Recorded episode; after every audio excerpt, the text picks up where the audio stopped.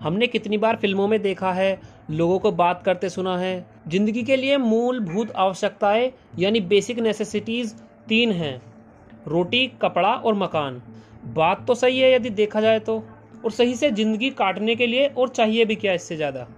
लेकिन यहाँ ध्यान दीजिए, यहाँ पर ज़िंदगी काटने के लिए बात हो रही है, जीने के लिए नहीं। और हम यहाँ जीने के लिए हैं, काटने के लिए नहीं। अब हम सब ठहरे सोशल क्रिएचर्स अगर ये तीन चीज़ें सबने, सब नेसेसिटीज़ ऐसे ही पूरी होती तो समाज की क्या ज़रूरत थी? क्यों कुछ भी ग्लोबलाइज करने की ज़रूरत थी? क्यों लोग एक दूसरे से बात करने क्यों लोग एक दूसरे की रेस्पेक्ट करते क्यों कोई किसी से बात करता? इसी को लेकर सोशोलॉजी के फ़ील्ड में काफ़ी थ्योरीज और काफ़ी मॉडल्स के बाद एक थ्योरी जो थोड़ी ज़्यादा मैच करती है जो है मैशलोज हायरकी ऑफ़ नीड्स जो मैशलो ने एक पिरामिड की फॉर्म में बेस से टॉप तक पाँच लेवल में डिवाइड किया है, बांटा है।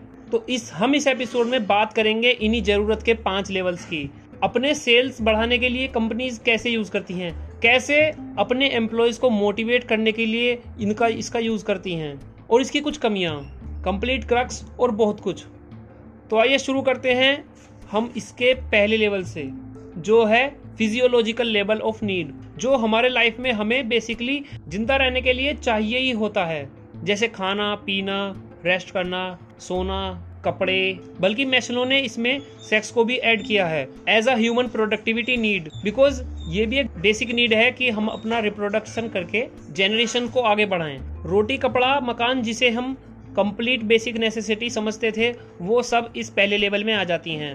ये नीड्स हमारी बॉडी को चार्ज अप एनर्जेटिक फिट रखती हैं। इसके बाद आती है second need that is security needs अब खाने पीने का तो इंतज़ाम हो चुका है। अब जो अभी तक स्टोर किया है, कमाया है, अपनी बॉडी में हेल्थ को फिट रखा है, उसकी सिक्योरिटी को भी तो भी तो फ्यूचर के लिए सिक्योर करना होता है। इन्हीं सब चीज़ों को सिक्योर करने के लिए अगली नीड होती है सिक्योरिटी की।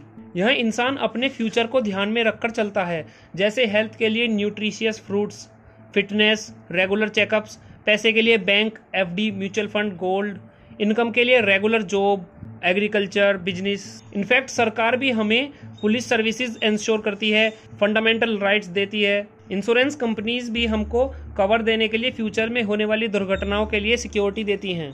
अब सिक्योरिटी इंश्योर होने के बाद हम आते हैं अगली नीड जो है लव एंड बिलोंगिंगनेस रोज़मर्रा के खान पान फ्यूचर सिक्योरिटीज के बाद इंसान को कुछ अकेलापन फील होता है। उसे लगता है उसके पास कोई हो, कोई दोस्त, कोई साथी या अपनी एक फैमिली कोई कनेक्शन ताकि उसके पास कोई तो हो, जिससे वह अपनी बातें शेयर कर सके, अपनी खुशी, अपने दुख बांट सके।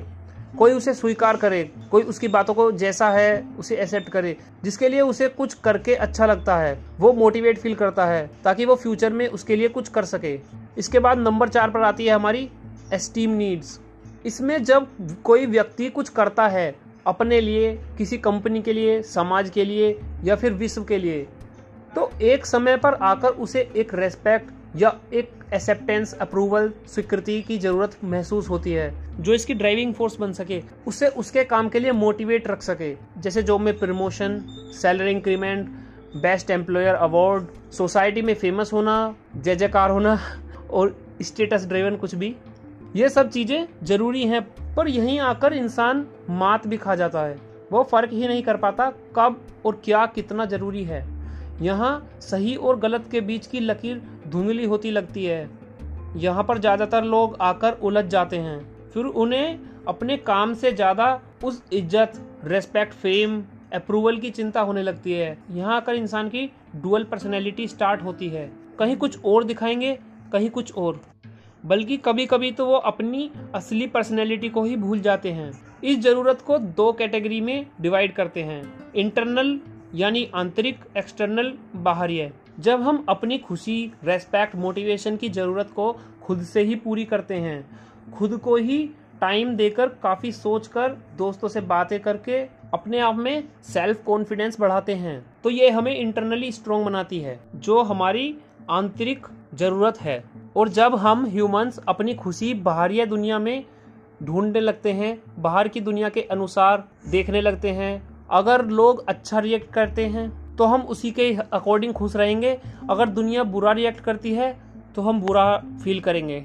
इसमें आकर लोग कंपटीशन करते हैं। लोगों से स्टेटस की लड़ाई छिड़ जाती है।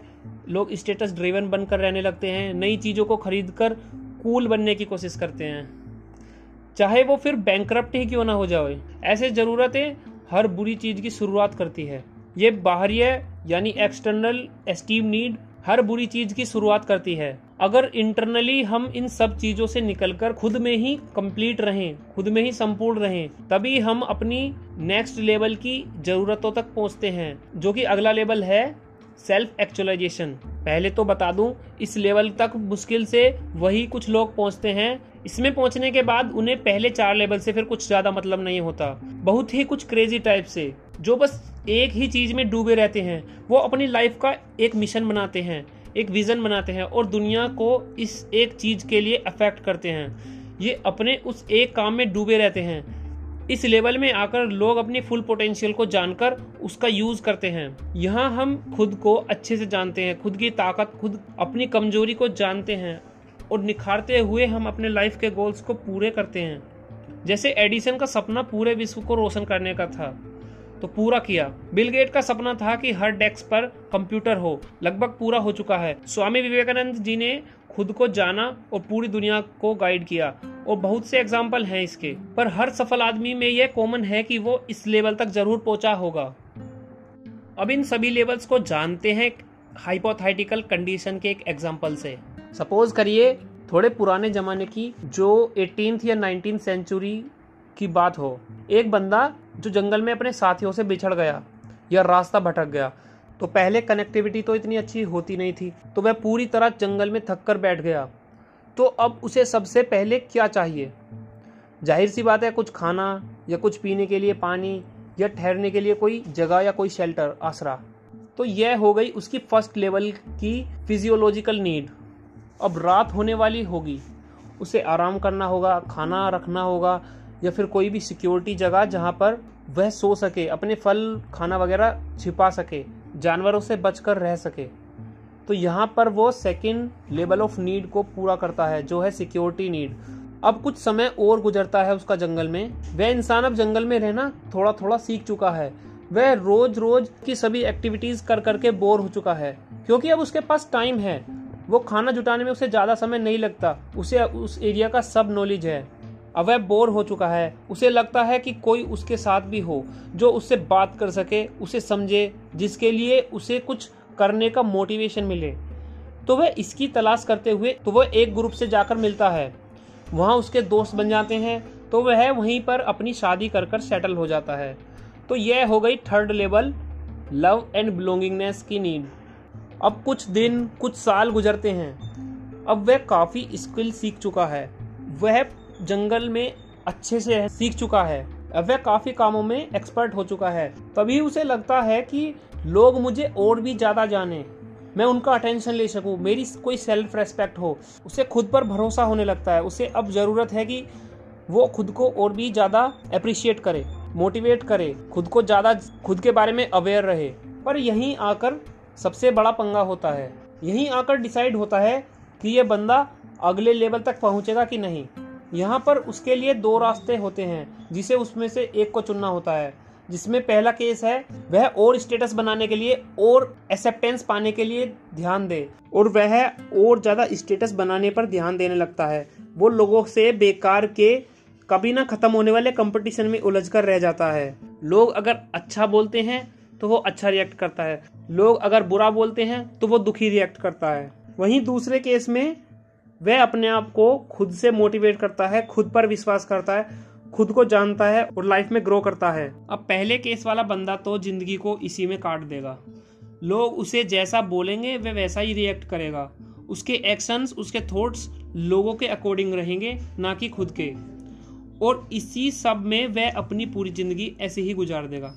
तो यह हुई एक्सटर्नल सेल्फ एस्टीम की नीड और इसी की सेकंड और सेकंड केस वाला बंदा जो खुद के अकॉर्डिंग चले, खुद पर फोकस करके अपने अपने सेल्फ रेस्पेक्ट सेल्फ कॉन्फिडेंस पर भरोसा कर, करे तो वह अपनी इंटरनल एस्टीम नीड्स को पूरा करता है और केवल इंटरनल एस्टीम नीड्स को पूरे करने वाले कुछ ही लोग नेक्स्ट लेवल लेवल फाइव में जा पाते हैं। अब वह इंसान खुद से क्वेश्चन करना स्टार्ट करता है वह उस जंगल में क्यों है?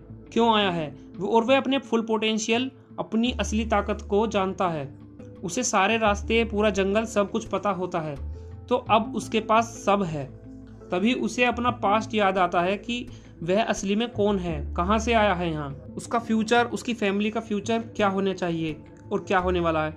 वो अपने लिए कुछ गोल्स कुछ विज़न बनाता है और अपनी फैमिली को लेकर जंगल से बाहर आकर नए तरीके से फिर से ज़िंदगी को शुरू करता है। तो ये खुद की ताकत खुद ही को खुद का डिसीज़न लेने की ताकत को सेल्फ एक्चुअलाइजेशन की नीड बोलते हैं, जिसमें हम अपनी पूरी ताकत और अपने आप को जानते हैं, अपनों के लिए या इस पूरी दुनिया के लिए कुछ ना कुछ करते हैं।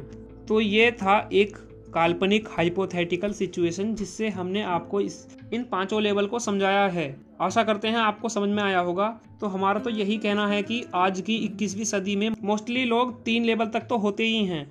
और ज़्यादातर लोग फोर्थ लेवल में ही ज़िंदगी बिता देते हैं।